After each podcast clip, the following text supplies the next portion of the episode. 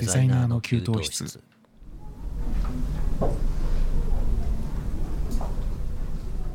お疲れ様です。お疲れ様です。えっ、とねまた怒ってるんですよ。ちょっと僕、おーっと怒ってますね、まあまた怒ってるっていうか驚いたっていうかなんですけど。はい。えっ、とねえ、先日息子が誕生日だったんですよ。ーあそうです、うん。おめでとうございます。ありがとうございます、なので、まあ、家族でちょっと晩ご飯、うん。お寿司を食べに行く 予定だったんですけど、うんうんうんまあ、幼稚園終わりにみんなでこう集まっていこうかみたいな感じだったんですけど、うん。うんで妻からあで幼稚園のお迎えは僕が行っててで妻から連絡が来て、ちょっとトラブルがあるから遅れるみたいなうん連絡だったんですね、うん。でいやなんだろうなと思って、まあ、仕事で多分何かあったんだろうなって感じだったんですけど。うん。で実はねなんかはい。あので妻がちょっと遅れてきたんですけどどうしたのって聞いたら、うん。ちょっと詐欺に遭ってたって言って。詐欺？そう穏やかじゃないですね。穏やかじゃないんですよ。あのひ 被害は結論から言うとなかったんですけど、あよかったよかった。そうなんかねうんちょっと注意喚起もしたくて、ある程度ちょっうんと詳細に話そうかなと思うんで少し時間かかるかもなんですけどええ。ーっとね、なんか突然兵庫県警を名乗る人から電話が来たんですって、え。えうん。そう。でねなんか妻あの仕事用に電話番号を公開してるんで、なん。かねいろんなとこから電話来てうん。出ないわけにいかないみたいな今状態なんですよね。そうそう。知らない番号から来たら 僕とかは出ないんですけど、うん。まあちょっと仕事上出ざるを得ない状況があってで、まあ、兵庫県警だっていうことででうん。妻が作ってる銀行口座がなんか悪用されているっていう話らしかったんですよ。そう。うでもその類の話って結構あるから、あのまあ一旦冷静になればねなんか判断できるかもしれないんですけど、うん。なんかね電話を切ったりしたりとかそばにいる人に話をしたら、そのあなたの罪が重くなるから誰もうん。にも話さずに電話も切らずに、まずは人払いをしてくれって言われたらしくてなんかそれを鵜呑みにしてあの職場のスタッフとかみんな返しちゃって、えーで一人で、そう。うん、対応してたらしいんですけど、うん。なんかねその詐欺グループが捕まってでその犯人があなたの名前を挙げて、あなたに指示されてその口座を使ってなんかこうお金の受け取りとかしてるからあなたはまあ容疑者ですみたいなことを言ってくるらしくてそう。で すごいななんかねそうさ電話から LINE に誘導されたらしいんですけど、はい。ここの LINE でちょっとやり取りをして で LINE のなんかテレビ電話をなんかしさやらされたらしいんですけど、なんかその電話越しにね、警察の服着てる人が立ってて、えでーだから多分コスプレしてるんでしょうね。なんかね、どっかで入手して、手が込んでるけど LINE かと思って。LINE そうそう LINE なんですよ。で、そのなんか、その妻の名前を、が入った逮捕状をその場で多分作ったかなんかして、それをなんか LINE に画像でなんか投稿されてたんですけど、えー。そう。でなんかねやり口としてはそうやってなんかこう、うん。真実味をこうなんていうんですか、うんうああたかも警察が本当にやってるみたいな、そのチャッチー演出をいろいろ差し込みながら、あの検事の人がこのうん。事件を調査してるからその人に110万払えば解決してくれるから110万払えみたいな感じの流れになってたらしくてさすがにそこでなんでいきなり検事が出てきて110万払わなきゃいけないんだっていうのを不思議に思ったらしくて 一旦切ったらしいんですけど。払わないですよね。そうそうそう。でまあ実際兵庫県警にその後電話したら、うん。いやそんなことやってないって話で、でまあ、結構そういう詐欺うん。もなんかこう手口が複雑っていうか巧妙化してるなっていう感じですよね。すごいですね。そこまでやるって初めて聞いた、ね、で、うん。まあ、冷静に考えればねやっぱりおかしいっていうのはいろいろあるんですけど、なんかやたら不安を煽ってくるらしいんですよ、うん。なんかこれがねひ他の人にバレちゃったらなんかこううん。大変なことになるみたいな、ね。その不安を煽って冷静な判断力をこうさせないようにしてるって感じなんですけど、まああの皆さんもねなんかいつそういう被害に遭われるかわからないので、うん。ご注意をって感じなんですけどで警察の方曰く、えっと、自分の住んでる管轄の地域以外の警察から連絡が来るってことはまずないんですって、まあそうでしょうね、うん。冷静に考えるとね。そのいきなり 兵庫県警から連絡が来るみたいな僕ら石川なの。で、ね。そういうのはまずないから、うん。その時点でおあのうん。100%おかしいですっていうのと、あと警察から電話が来るっていうのは、まあ、ほとんどないっていうことらしいですねやっぱり。あまあ確かにそうだよな、警察へいきなり家に行きますんでっていうことらしいんで。そうですよね、うん、警察から電話が来た時点でもうほぼおかしいっていうことらしいので、なるほどね。そう。まあ、皆さんもねちょっと重々お気をつけくださいっていうことで、いやうん。気をつけよう、はい。当事者になったらね多分ちょっと騙されちゃうかもしれないとそうなんですよ。でなんでよりによってなんで息子の誕生日にそんなことしてくるんだっていうのが起こってるポイントだったんですけど。いや本当そうっす、はい、そういう勘タイ弁していただきたいなと、うん いうことでございまして。行きましょうかなんでしたね？そろそろはい、はい、行きましょう。はい。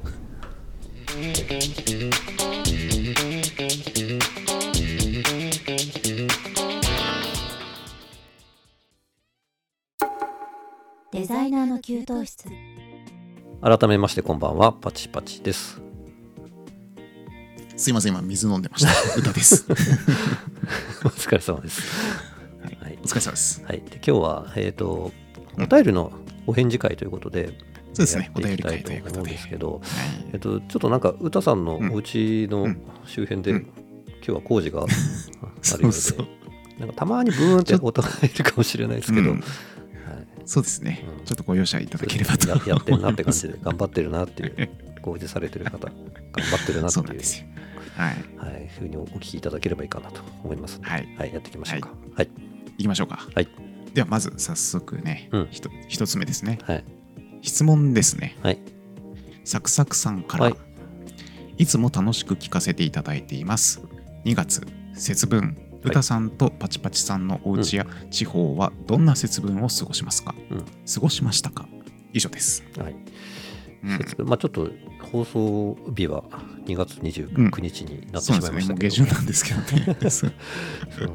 あの我が家はね節分は、うん。なんか子供が幼稚園で、うん。鬼のお面をそれぞれ作ってて、ああ、ううん。んそれを持って帰ってきても最初子供が鬼になって豆まきして その後僕が鬼になってってやってたんですけど、あの 僕ね北海道じゃないですか生まれが、そうですよね、ううん。ん北海道ってね、うん。あの節分落花生投げるんですよね。そうなんだ。大豆じゃないんですよ。知らなかった。えー、ななんでなんだろうな落花生。まあ、汚くないでしょうねそれね。からなのかなわあーかんないですけどね。確大豆を投げるっていうのとあとね恵方巻きないんですよ北海道まあそうですよね。関東でもないですもんね基本的にね、うん。あれ関西の風習かなあもともと関西なんですか？そうそうそうそうあそそううなんだ。ううん。そうだからなんか東京に来て初めて恵方巻きっていう存在を知って、なんかその今年、ね。今年はどっちとかうんみんな言ってることが何うん。も意味が分からなかったんですよね。恵方のその方角の概念とか全くなくて。言ってましたよね言ってますよね。そう、うん。うん、まあちょっとね、そんな感じで、まあ、北海道ね、あといろいろおかしくて、うん。節えっ、と、七夕が8月7日だったりとか、そうなんだ。うん、8月なんだ。なぜかね、なんだろう、まだ7月、その夏って感じがあんまりないのかな。わかんない。あそっかそういう気気候的な問題。気候的な問題かわかんないですけど、あとね、なんかおせちを大晦日に食べるんですよ。あそうなんだ。大体こう、えー年明けて、えーえー。正月に食べるじゃないですか、元日に。うん、そうそうそうそそう。うそういうイメージですよ僕は、そうなんですけどね、はい。大晦日の夜にそばも食べつつ、うん。お、せちも食べるみたいな感じ。そうなんだ、うん。ちょっとフライング気味に食べるんですね。そうなんですよね。そう、へー。なんかねまあそんなぐらいかな。その時節とかうん。季節関係で独特の文化があるのはなんかあーすごい。独特初めて聞いた、まあちょっと北海道の話になっちゃいましたけどね、うん。うん、いや僕はもう関東なんで、うん。そう東京だなので、うん。そのまあ、豆まき一般的な豆まきと、はい。その恵方巻きですよね、うん、そう。まあ恵方巻きも僕大人になってから知ったっていうレベルなんで。ああそうなんか最近東京関東にな流れ込んだようなイメージですよね。うん。僕最近といっても2 3 0年の話だと思うんですけど、うん、子供の頃はあんまりやってなかったんですかうん、恵方巻きっていう概念なかったっすね。うん。あそうなんだ。豆巻きだけですよ。うん。あでねじゃああれなのかな？今はい。北海道でもやってんのかな、あどうなんですかね。ね。そうですね、うん。だんだん北上してる可能性ありますよね。ねそうなんか節分だからなんか太巻き食べたいなとはなかなかまだねちょっと慣れない感じですね。今もうそれでね、余っちゃって問題になってますからね。そうそうフードロスね、生産しまくってそう、うん。フードロスしてっていう、うん。はい。まあそんなこんなですね、うんなるほど。はい、はい。はい。というわけで次の質問いきましょうか、は続いてはお悩み相談ですね。うん。ユーミンさんから、はいデザイン関係じゃない会社に勤務しているのですが、うんポスターやパンフレットを内製することがあります。はい制作して社内で見せるとなんか違うとか、こうして見てる見てみるのはどうだろうんうとあやふやな意見を指示意見や指示を受けることがあります。うんその場で理由や理由理論を説明してもよくわからんけど君が言うならと釈然しない回答が返ってきます。うん指示通りに修正してもうーんやっぱりこうかなの繰り返しになります。デザイナーはクライアントとのやり取りの時どういう話を進めるんでしょうかうん美術やデザインそのものは学んだことはあるのですがこういう実務的な部分は経験あるのみなんですかねそれともビシッと要望通りのものを作ってこそなんでしょうかうんはい。で、追伸。うちのデスクはメタルシステムという武骨な鉄製です。奥行き、幅、高さが選べ、組み合わせやオプションパーツの設置も可能です。うん耐荷重も1段100キロくらいあって、すごい100キロあったので、そう、ボードゲームも置き放題ですよっていうね、追伸もありがとうございます。人も座まあまれちゃうず最初の100キロそうなんですよよ。僕のベッドになるぐらいですよね。ごい まずは質問いきましょうか。うんはいそうだよな。ですね。まあデザイナーさんじゃないからこう一発でピシッと決まらないってことはないんじゃないかなっていう気がまあそうですしまね。すけどね、まあどうですかね。うん僕は案件でもやっぱりうん。どこも修正せずにこれで一発でビシッと決まって通ったみたいなことはないんですけ。どないですよ。ねもうないですよ。うん。でもそういう人もいるのかな。いやいないと思うんだよな。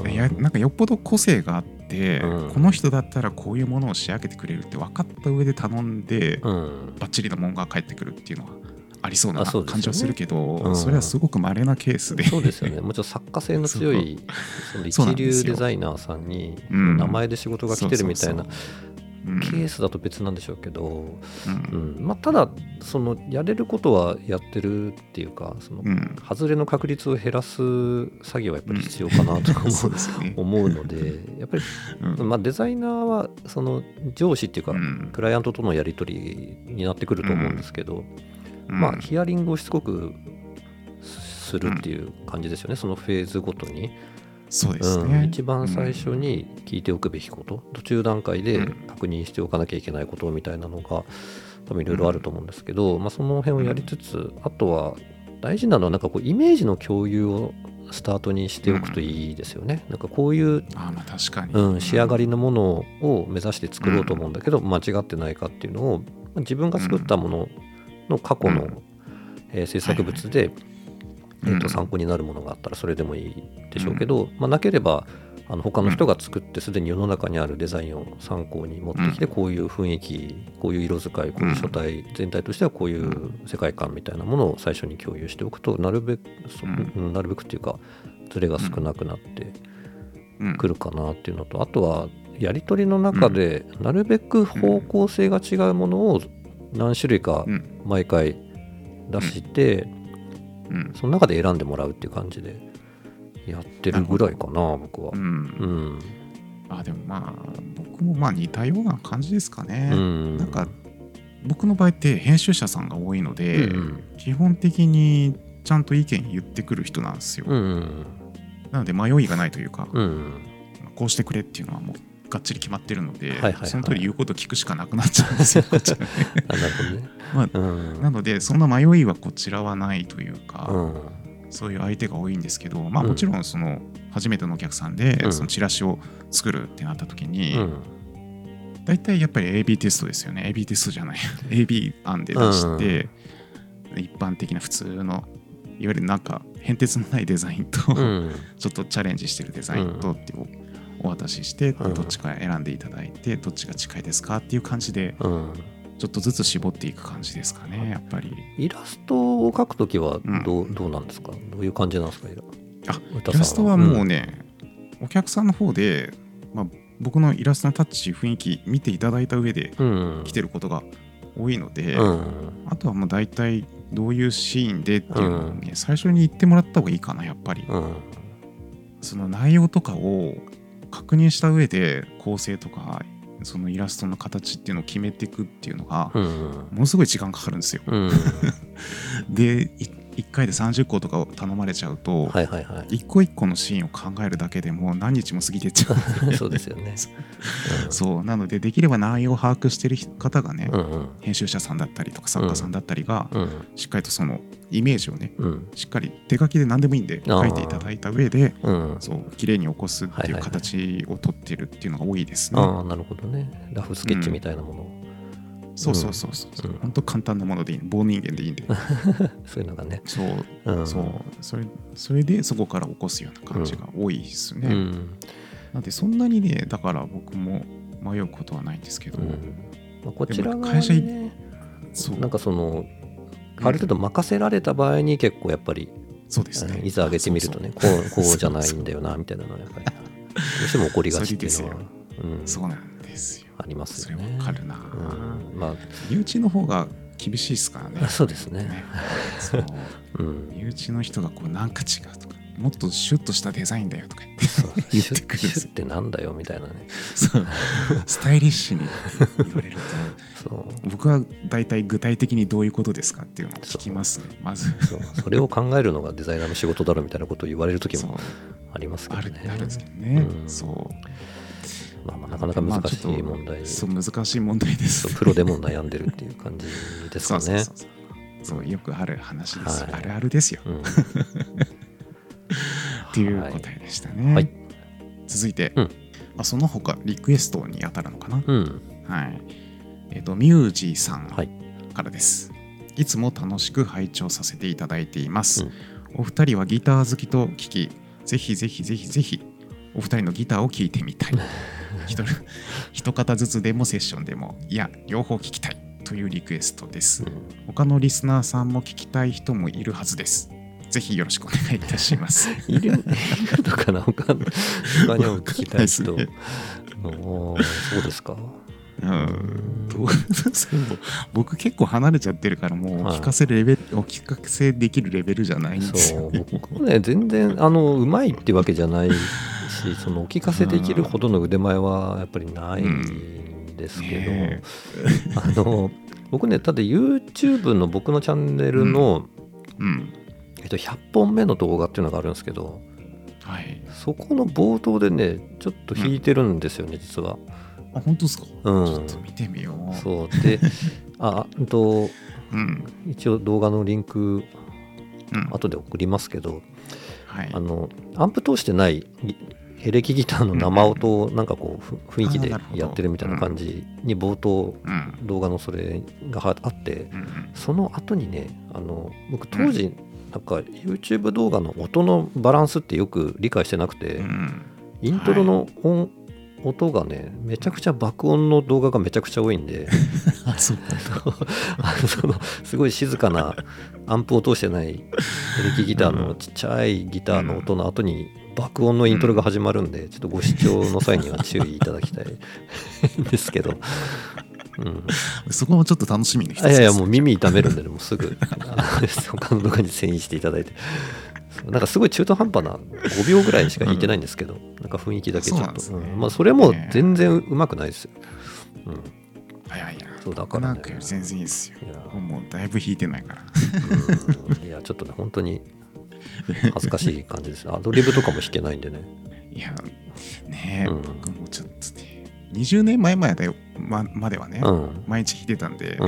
20年前ですからね、言っても。一時でもミュージシャン目指してたんですか？うのそうそう。頃は。うん、うん。ね。バンドでね、うん。ちゃんと目指してましたけど、いや、でもやっぱりうまい、うまい系じゃないんで、うん。なんつったらいいんだろう、魂系なんで、魂あれあれですか？あのスケールとかは分かるんですか？皆さんあスケールとか勉強しましたよ、じゃあ一応アドリブはできるんですか？できるの、うん、まあできるっちゃできるんですけど、うん、でもやっぱオリジナルキーって言って、ほら、うん。全体通してのキーは言ってほしいなっていう、キーキーさえ分かれば大丈夫って感じ？キーさえ分かればなんとなく雰囲気で。おおそうなんだ。あでももう忘れてるかなだいぶ。理論も忘れちゃってるんで。うーん だいぶダメですけどね。は はい。いちょっとごめんなさいっていう感じそう。になっちゃいましたけど。申し訳ないです。はい。お答えできなくて申し訳ないですけど。でもこういうねリクエストもありがたいですね、そうですね。ね。はい。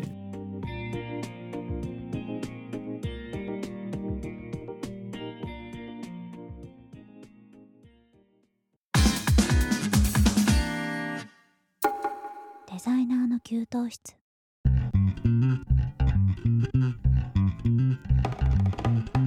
じゃあ続いていきましょうか、はい質問ですはいサクサクさんからはい2つ目ですかね。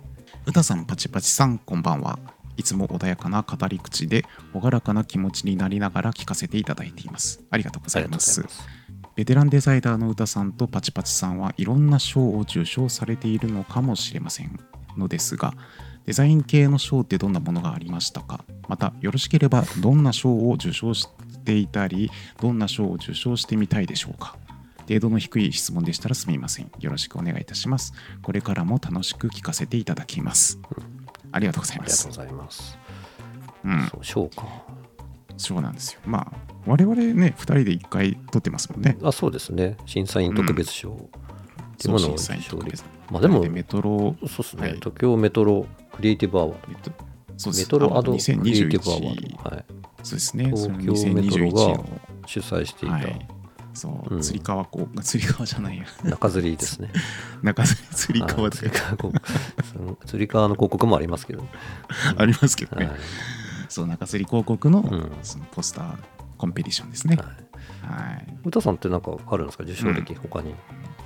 いろいろ。えっとね、まあ、イラストですよね。イラストで参加して、うん。あのそのポスターが受賞したっていうケースが2つありましてですね。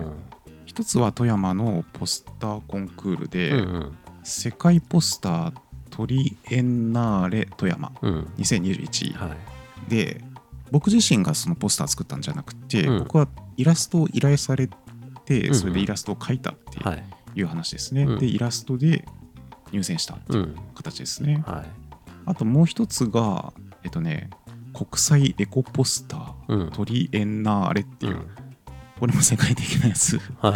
でこれねアルゼンチンかな。うーん。アルゼンチンでなんかね入賞したらしいんですよね、またこれもその同じデデザイナーさんがはい。僕にイラストを依頼して、うん。僕がイラストを描いてでそれで入賞入賞したっていう話なんですよね、うん。あとはすごく地味なとこでいいですかね。あどうぞどうぞ めちゃくちゃ地味なんですけど、D、DTP ワールドってご存知ですか？お知らないですね。DTP ワールドってね月刊誌があったんですよ昔、うん。でそこの中でそのデザインなんだろうコンペみたいなのがあって、うん。中の雑誌の表紙のデザインとかをこううんリメイクしてこうコンペさせるっていうコンた点数つけてうそのん最優秀賞とかを決めるみたいな、はいはいはい。まあ、企画ですよね、うん。実は雑誌内の。うん。その企画でですね2回ほど受賞したことがあって。DTP ワー ルドっていうね。DTP ワールみみんな知らないと思うんですけどね、うん。っていうかもう拝観しちゃったと思うんですけど、そこで2回受賞したっていう地味なやつがうん1個ございます。まあそのぐらいですかね。他になんか受賞っていうのはあんまりないですね、うん。ポチポチさんは？僕ねないですよ、うん。ほぼ。まあでもそういうもんですよね、うん。多あの なそうなんでかっていうとね分うん。あの基本興味がないんですよねショーにすごく。うん。でね。まあ歌さんと一緒にチャレンジしたのうん。はすごく稀で、うん。あれはなんか、まあ、歌さんと一緒になんかそういうの取り組みがしたかったっていうことで、あの応募したんですけど、うん。うん、なんか、まあ、基本的にデザイナーが作ったものを、まあ、でクリエイティブの人が評価するっていううん。ところにずっと疑問を感じていて。なるほど。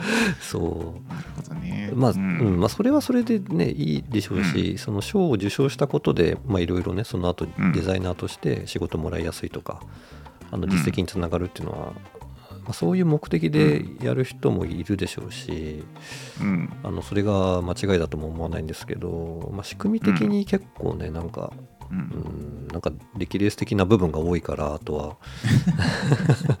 そう。闇ですね。そういう闇っぽい部分がねどうしてもあるからねなんかそう頑張ってそこをでも取りに行こうって感じにどうしてもならないのともともとなんか負けず嫌いとかじゃないんですよねすごくね。あとは一番を取りたいとか全く思わない人間なんで、うん。なるほどね。そう。うん。だからちまちまと YouTube やるみたいなのがすごくうん。合ってる感じだったんですけど、うん。そう。なのでねあの応募してないので受賞してないっていう感じなんですけど、うん。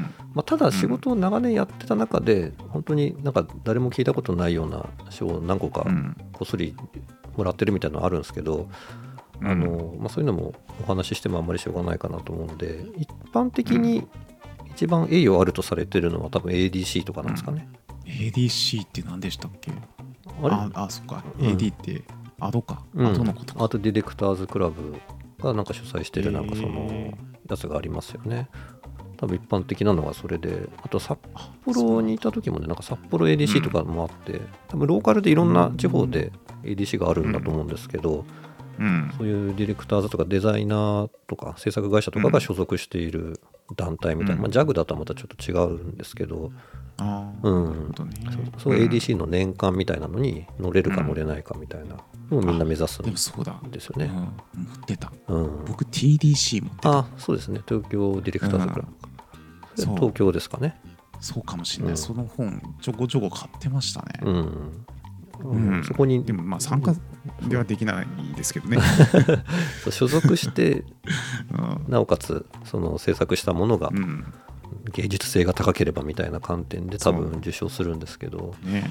うん、それがなんか制作物として世の中にどれだけなんかこう、うん効果をもたらしたとかクライアントにどれだけ貢献したみたいな着眼が多分ほとんどないんですよね、なんかああいうのって。だから広告デザインの評価としてね、なんかすごく内輪的な感じがして、僕はあんまりなんか、ねうん。うん興味確かに内輪ですよ、あれは。完全に。そうなんですよね。だから、うん。そう。あとはまあ新聞社系が主催してるものもありますよね。読売広告賞とか、なんかちょっうん。と正式名称はあんまり分かんないですけど、朝日新聞社とかもいろいろ各社やってると思うんですけど、ね。ううん。あとはなんか僕らがじゅ応募したあの東京メトロが主催してるものとかもね。ありますし、まあ、うん。大きなところではそんな感じなんでしょうかね、賞の種類っていうのは。ううん。ん。そんな感じですね。うん。なので、うん。まあでもあんまりね、固執しなくてもいいのかなと。そうですね、まあ、うん。制作に関わってるその案件上、うん。ね、そのあのうん。そのすごい情報量の多い新聞広告とか応募の資格すらないですからね、そんな一生懸命作っててもね。そうですね。そういうのもあるんですけどね。なんか、うんうん。華々しいデザインをあんまりこう担当してこなかったっていうのがあるかな、あ、でもいや、そういうデザイナーさんの方が多いですよ、きね。っと。そうそうそう、うん。だからそう僕もそのうちの一人なんで。そう、。まあ、うら羨ましいっていうのもあるのかもしれないですけどね。そう、羨ましい。そう。うん。裏を返すと。そうそう。そう納得させてると興味ないっていうふうに、そう。うん。かもしれないです。あの二流三流デザイナーとしては、というわけでね、はいただの妬みそねみで終わったということで。はいはい。あんまりないですっていう話でございます じゃあ、続いての質問いきましょうか。で最後ですかね質問です。次が最後です。はい、まるさん。はい、えっ、と、うたさん、パチパチさん、こんばんは。最近、うわーと思った動画があって、えっ、と、プロカリンバ奏者の、えっ、と、木佐貫洋平さんのろくろ遊びっていう動画があるんですよ。うんそれを見てね、このまるさんがね、うわーって思ったらしいんですよね。うん。これを見ていただけました？パチパチさん。えっ、と見たと思います。見られたと思いますってか見ました。あの、まあ、ろくろをぐぐるぐる回して、なんかこでまあ、デジタルをて返す見えるやつですよね。そうそうそう。そうそうそう。デジタルのカメラとかで撮ると、動画を撮ると、こう、バラバラ漫画みたいに動いて見えるっていう、ね、それを見て極めるってすごいなと感じさせられました。はい歌さんやパチパチさんは最近極めている、極めたい、極めたら面白そうと思うことや、うん最近すごいとか、面白いとか、おすすめしたいなどの動画があれば教えてください。うんまたコメントやリポさせていただきます。迷惑だったらすいません。はい。はい以上です、うんはい。ありがとうございありがとうございます。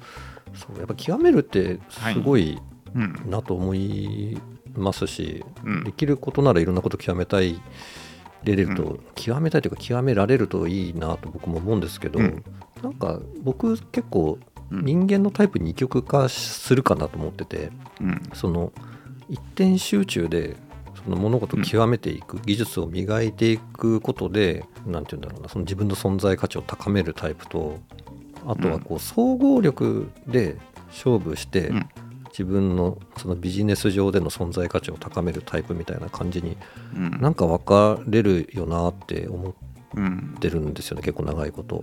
うん。でなんかねチキリンも同じこと言っててすごくあそうだよなってこう共感したんですけどでうん。僕どっちかというと総合力タイプなんですよ。ううん、なんか一個がすごくずば抜けてうまいとかそういうことがなくそういうことをやろうと思ってもできなくてうん。なんかこうバランスを取るのはただやたらうまいみたいな感じなんですよね。うん、なるほど。そう。なんか職人タイプか、まあその、うん。なんて言うんでしょうね。あの現場監督タイプかみたいな感じうん。で表現した方が分かりやすいかもしれないですけど、うん。そうそう監督タイプなんですよ多分。だからねなんかね。うん極めてる人はすごいと思うんですけど、自分で極めることは無理だなとも思うんで、あのなかなかねその極めてるものっていうのがないんですけど、そのうん。ちょっと話が飛びますけどおすすめの動画っていうところで言うと、飛びましたね。そう。だから、まあ、なんかすごい極めてる動画っていうのもたまに見たりはするんですけどね、あのうん。最近見てるのはねおじおじジャパンっていうのとシュウさんっていうジジャパン。2つのチャンネルがあっておじおじジャパンはねジャンクジャンク品修理の動画なんですけど、えー。ちょっとねおじおじジャパンのおじおじさんめっちゃ下ネタ多いんで、あのいいろんな人におすすめはできないんですけど、僕も最初すごい抵抗があったんですけどねなんか最近それが結構くせあの病みつきになってきて。まあ下ネタっていうかそのなんて言うんだろうな一般的な下世話な下ネタっていう感じではないんですけど、あの何が面白いかっつうとなんかジャンク品修理なんで基本的に修理しても動かないみたいなことが多いんですけど、あのはい。基本なかなか諦めないんですよこの人。修理修理できるまでやるみたいなえスタンスの人で。でその、えなんですけどしかも特に器用とかじゃないからめっちゃ失敗するんですよね途中、うん。でその 失敗してもくじけずにやり続ける姿勢みたいなのがすごく、うん。あの尊敬に値するっていうかすごいなと思いながら見てるんですけど、で同じような観点で、うん。シュウさんっていうのはねアルファベットで SHU に数字の3っていう人なんですけど、はい。この人はあのやったことないジャンルのゲームをゼロからススタートしてどこまで上手くなれるかみたいなチャレンジを結構やったりとか。ニッチなところだ。絶対あとはこのステータスじゃ勝てない最後のボスとかにどうやったら勝てるかっていう道筋をひたすら考えるみたいな感じで。でもそれ面白そうだ面白いんですよ。実際にねスマブラをやったことない人が、スマブラ上手い人ってなんか VIP っていうあのクラスがあるらしいんですけどそこにどれぐらいでいけるかみたいなのをえずーっとねええ試行錯誤しながらやってるっていうのをええい楽しそうそれ。そうこの人もだから失敗してもうん。どういうふうに努力していけばいいかみたいなそういうプロセスを見せてる動画なんですけど。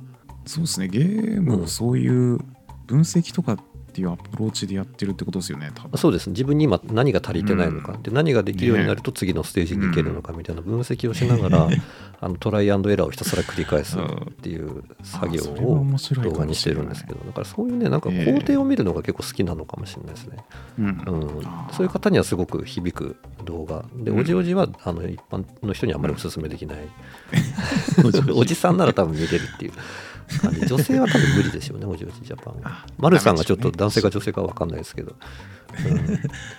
ええそう。ですね。うん。はい。そう僕そんな感じですね。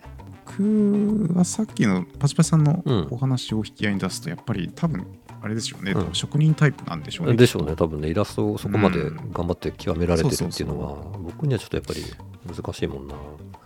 うん。僕はあのまだ極めたいものはイラストなんですよ、うん。全然極まってないと思ってるんで。いや 全然。ー極まっこれからですよてると思いますけどね。うん。まだまだなんですよ、うん。だって方向性として僕絵本みたいな個性派に行きたいんですできればああそうなんだ。うん。全然違う方向行っちゃってる。うん。中途半端なんですよ自分の中で。そこら辺を是正してね、うん。その個性派に行きたいなとは思っているので、うん。まだまだ極まってないなっていう。うん。途中の段階です、はでまあ動画はいうん。かな？おすすめの動画概要欄に貼っときます。以上です。ごめんなさい。僕がちょっと長く喋りすぎちゃったかもしれない。いやいや。うんいいですいいです、はい、僕も確認僕の言葉じゃ説明できない。きない。そう。見てください。はい。面白いんで。置いとこはい。というわけで、はい。お便り会。あのあのねこの収録前にちょこちょこ入ってたんですけども、それはもう次回のはい。お便り会にうん。回しますので、はい。もうしばらくお待ちくださはい。いということで、う皆さんありがとうござはいます、ありがとうございました。はい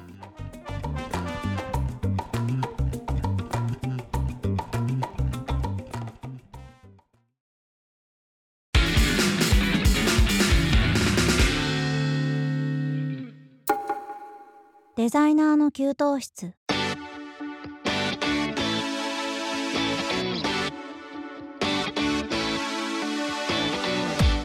はい、いかがでしたでしょうか？今週のデザイナーの給湯室そろそろお別れの時間となりました、はい。はい、えーお便り返信ええ会ということで、そうですね、はい。今回豊作でしたね、お便り。あそうですね。いろいっぱいいただけて本当にありがたいです、そう。毎回こんな感じでもらえればね。そうですね、うん。本当に多種多様な内容で、とても良かったですよ。ね、デザイナーらしい話もできたし、そうですね。全然違う話もはいできたし、ちょっとなんかあの愚痴っぽくなっちゃったかもしれないですけど、そうですね、はい。ちょっとね、うん。妬みそねみの話もあったりとか。はい、はい。というわけで、ちょっとお話、うんというかご報告ですけども、あのね、この間、ニッチさんよりね、うん。コーヒーいただいたんですよ。ああそうなんですね。そう。う、ん。ステッカーのお返しということで、ニッチさんから、コーヒーいただいて、そう。で、パチパチさんにも何かおお送りしようと思ってたらしいんですけど僕しか住所わかんなくて、うんうんうん。そう封筒に僕の住所しかわかんなかったか。らうん僕にだけ送っていただいたんだと思うんですけども、いや、美味しかったんですよ、コーーいいっすね。が。そう、朝入りだったんです、しかも。あ僕の話をよく聞いてくださってるな。そう、あ、う。んめちゃくちゃ美味しかった。やっぱプロいプロがいると美味しいんですね。すごい分かった、それが。あえそうなんですか？ニッチさんは。あれ、ニッチさんがおそらく携わってるのかわからないですけど、そこのカフェの、そうかそうかそうかそういうことか。そうそううそう、ーん。なるほど。近所なのかわかんないですけどね、携わってないのかもしれないですけど、うん。そう。なんですよ。すごい美味しかったってえいうご報告ですね。うん。はい、ありがとうございました。ありがとうござ。いました、はい。それからあと、わくらじさんのね、うん。ロゴタイプをね、デザインさせていただきました。なんか見ましたわ X で。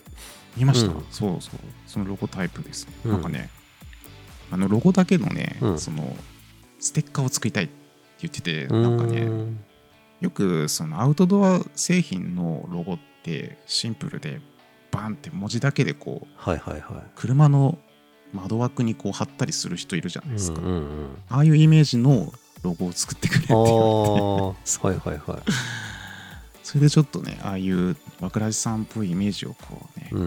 イメージ膨らましながら作ったわけですよ。うんうん でですね、そのグッズとかも最近、あれどこで売られるのかな？実際売るのかな？あの多分ね、ポッドキャストフリークスっていう、うん。その大阪でね、ポッドキャストのうんそのイベントが開催されるんですけども、うん。そこでは多分イベントとしてね、イベントの中の、うん。あのつ物販かな、はい。物販で売るとは思うんですけども、ちょっと通販は分かんないんですよね。ああなるほど。そう、うん。通販やるのかどうか分かりませんが、はい。もしやったら僕あのピックでピックギターのピックですあよはいはいはいピックね。あれに、そのロゴをね印字したやつがあって、そうそうかっこよかったんですよすごい、うんいいっすね。そうそれ欲しいな。使うのもったいないの。そうもったいないやつ、うん。あ使えまあ使えないですけどね。ピックにうん。穴開けて、キーホルダーのホルダーがついてるあそうなんだ。なるほど。そうそうもう完全にキーホルダー用に、ファッションだじゃあ。はい。完全に。そうなんですよ、うん。いいなと思ってそれは欲しいなと思ってるんですけど、まあちょっとネットショップは分かりませんということで、まあ、ちょっと追っていただければと思います、はい。以上です。はい、はい。ありがとうございました。ありがとうございます。えデザイナーの給湯室では皆様からのご意見ご感想をお待ちしております。えデザキューお便りボックスからどしどしお寄せくださいませ。えー次回は3月7日木曜日21時頃お耳にかかります。本日もありがとうございました。お相手は私パチパチと歌でしたバイバイ。バイバイ